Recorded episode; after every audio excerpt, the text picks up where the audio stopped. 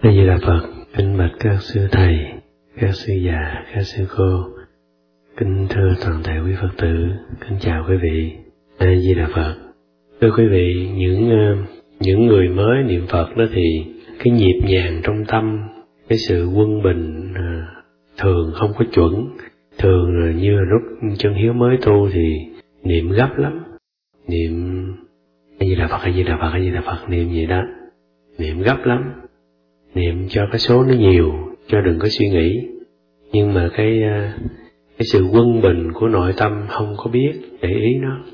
Cho nên cái à, cái sự mệt mỏi với lại cái cái phiền não nó nó khó tan lắm. Giống như nó gấp lắm. Cho nên chúng ta học của ngày hư vân là học cái sự quân bình của nó. Quân bình tâm tư.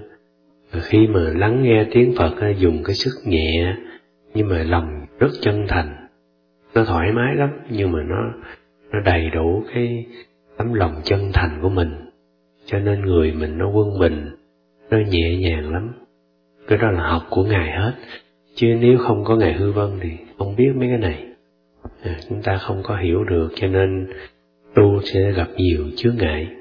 Như ngày xưa chân hiếu niệm nhanh lắm niệm tới cái lưỡi nó nó muốn giống như nó muốn rớt ra vậy nó lẹo lưỡi hết vậy đó.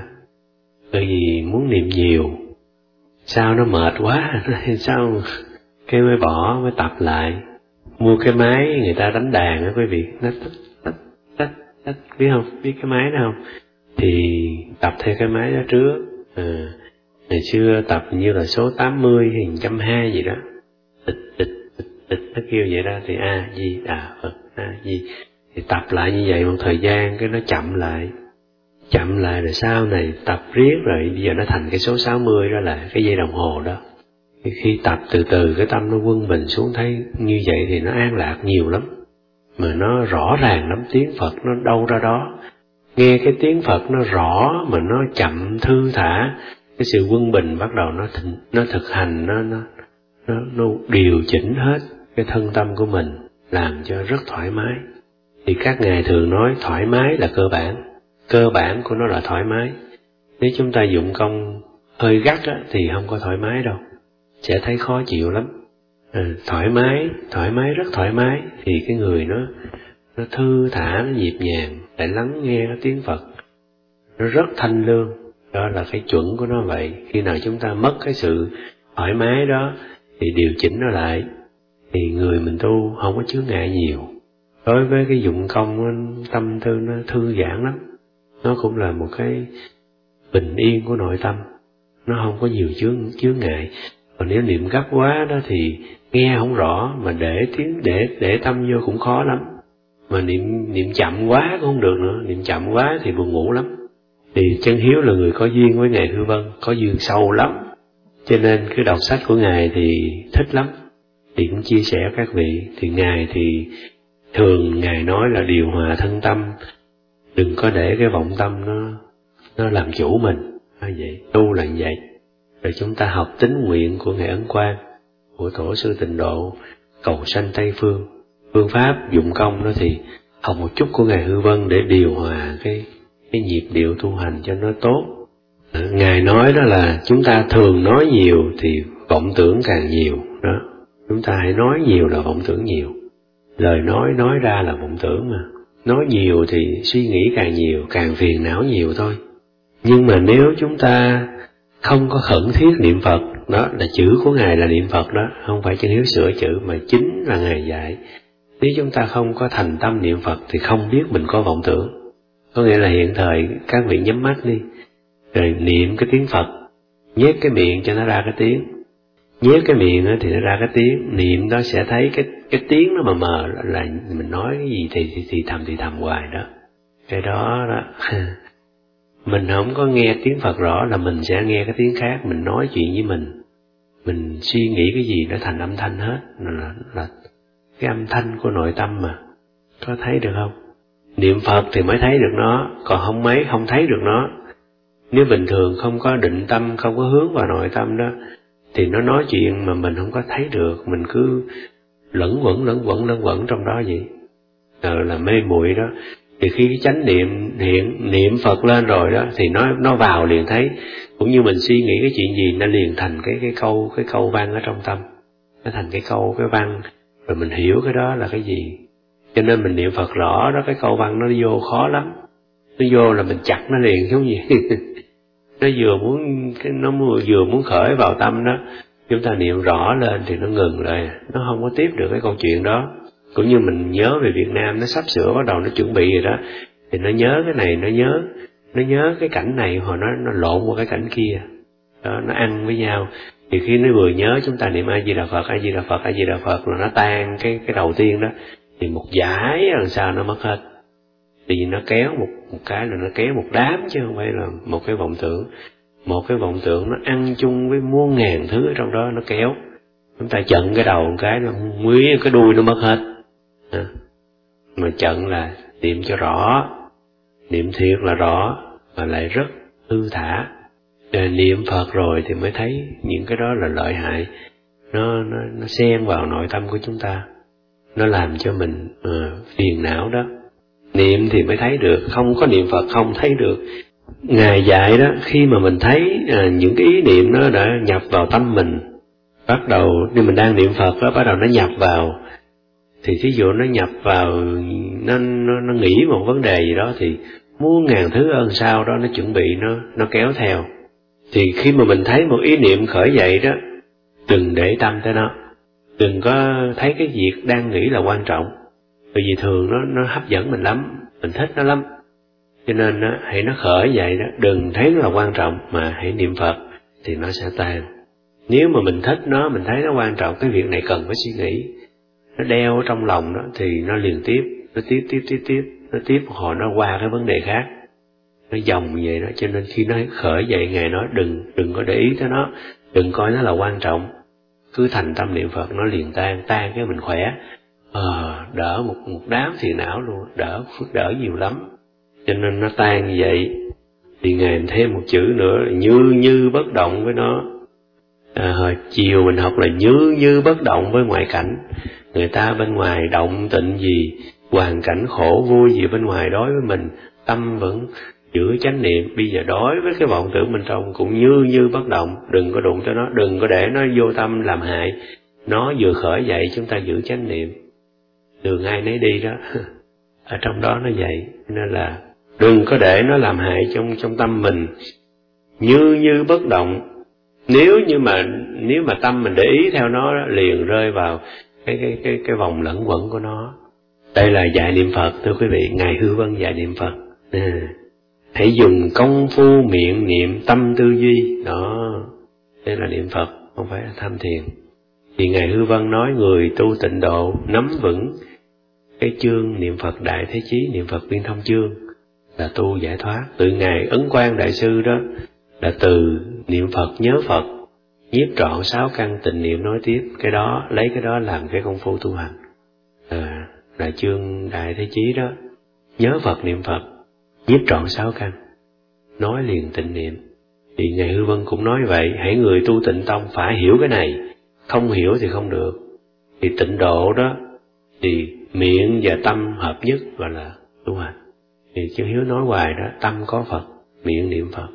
Tâm với miệng ăn với nhau, in cái phật để thế giới tây phương nó rung động trái tim của mình.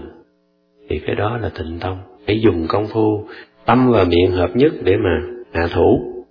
Thì ờ, công phu miệng tụng tâm tư duy, mỗi một ngày, mỗi một thâm sâu, mỗi một ngày một cái sự thuần thục nó nó tới với mình, như là nước chảy đá mòn nước chảy lâu ngày thì đá mòn tu lâu thì hết phiền não.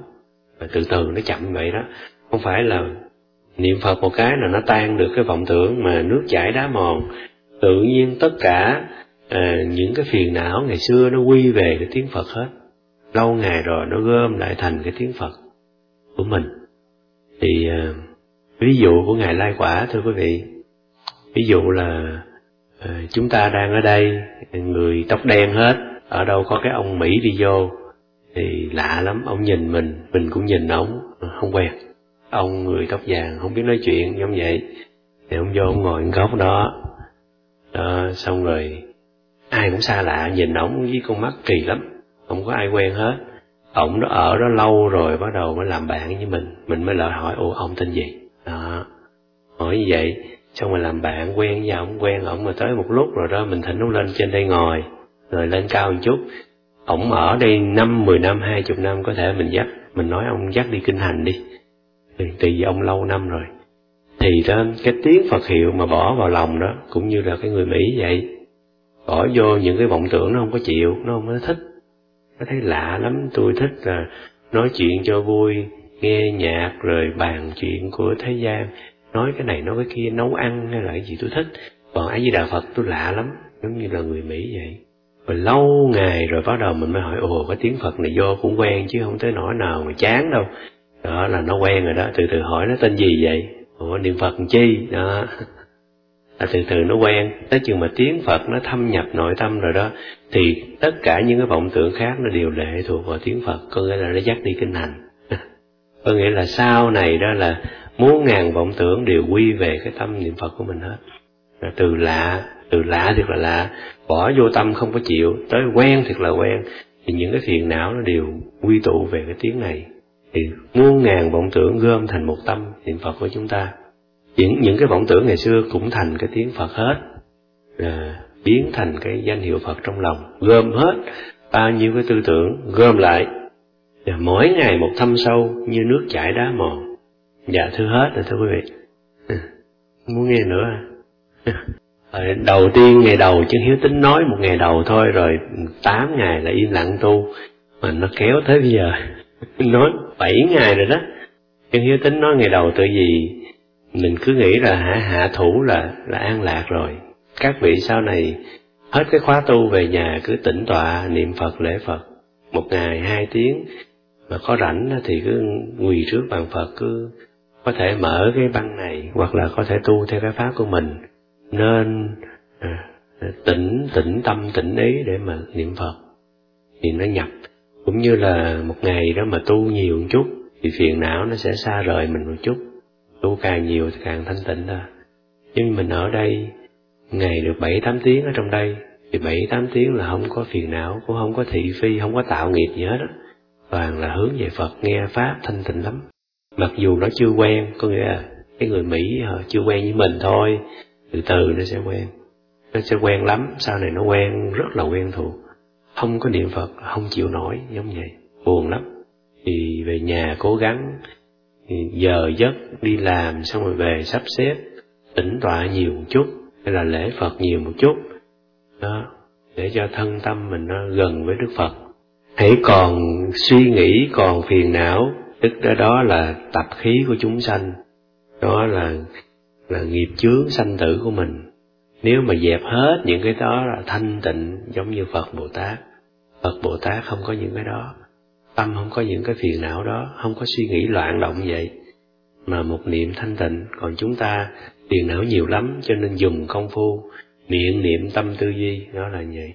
Miệng niệm là a di đà phật, a di đà phật, tâm tư duy là con nhớ đức phật của con con niệm là niệm đức phật, a di đà của con con muốn là muốn về với ngài để giải thoát. Đó là tâm tâm của mình đó. Còn miệng là a di đà phật a di đà phật cái tiếng đó, nó đi ngược vô cái lỗ tai. Nó giống vậy đó, nó tuần hoàn. Thì niệm ra nó ra âm thanh. Âm thanh nó phải đi vào cái nhĩ căn của mình.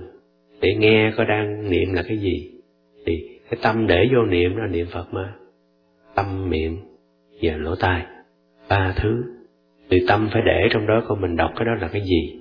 Đọc cái đó là phật của mình mà cho nên tâm nó nhiếp, nhĩ căn nó nhiếp, mà tiếng thì niệm là lưỡi, là cái tu cái lưỡi với cái lỗ tai, với cái tâm. Còn thân thì ngồi yên mắt nhắm lại nữa, lục căn thanh tịnh này phải không? Phải không? Rồi sáu căn nó đều có thể thâu được hết. Ngài nói là đừng có làm các việc ác, mà luôn làm những điều lành. Đứa nhỏ ba tuổi có thể hiểu, nhưng mà lão già tám mươi hành chẳng được cái này là của vị thiền sư ô sào gì đó. Thì ngài hư vân ngài nói, hư vân tôi hổ thẹn lắm. Nhiều tập khí, nhiều phiền não. Không có thể mà xoay vô nội tâm để nhìn. À, ngài chê ngài nữa. Để cho chúng ta thấy là chính bồ tát là cũng như vậy, cũng thường tự trách. Nhưng mà đây là cái phương pháp giáo hóa chúng sanh đó, không phải thường. Ngài đã hết phiền não rồi. Mà ngài nói ngài không biết quay vào nội tâm để xả bỏ những cái chấp chứa lúc đến am tranh này, tôi muốn lang thang, ngang dọc, không đói hoài đến người. Chỉ thích đi lên ngàn đỉnh núi. Việc của thường trụ không cần đến tôi. Nếu lo lắng nhiều, tức làm người bận rộn. Tôi đã từng quản lý hai ngàn nhà, tập khí chấp trước, khó trừ, khó xả. Nhìn sự việc mà chẳng thấu suốt thì thên lệch vào, ái trước như là chúng ta làm phật sự chúng ta chấp tác. Nếu mà không nhìn thấu nó đó thì sẽ sanh ra là à, những cái sự chấp trước ở trong đó. Phiền não nó sanh. Cho nên ngài nói là nghe muốn lang thang đi trên ngàn đỉnh núi là có nghĩa là buông xả hết cái việc đời đó không có nghĩ tới nữa. Nhưng mà ngài nói ngày xưa tôi cũng từng chấp tác qua thì lại dính vào cái sự chấp trước rất nặng. Thì dạy cho mình khi chấp tác đừng có dính đừng có để những cái việc đó nó ở trong lòng thì nó qua rồi thì niệm phật. Giống như là làm việc là tại vì ăn mặc ở không làm không được.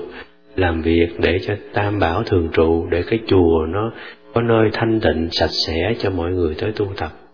Làm việc là để cho cái nơi này là nơi giúp cho mọi người hết khổ mà có thể biết được Phật pháp. Làm xong rồi, liền nhắm mắt tĩnh tọa, ngừng tâm tĩnh ý. Đừng có để cái đó trong lòng, giống vậy cái đó là công đức để hồi hướng vãng sinh. Nhưng mà khi làm mà còn biết niệm phật, trong khi làm nữa là hạng nhất. Vậy là nhất rồi đó. Thì người tu đó, nếu mà tu giỏi đó thì thường chúng ta thấy họ cứ liêm diêm, lo làm gọi là lo tu chứ không có nhìn tới, không có nhìn bên ngoài nhiều, nhẫn nhục. Chịu đựng rất giỏi, mà không có để tâm bên ngoài, cứ âm thầm để hạ thủ. Vậy mới tốt thôi nha a di đà phật.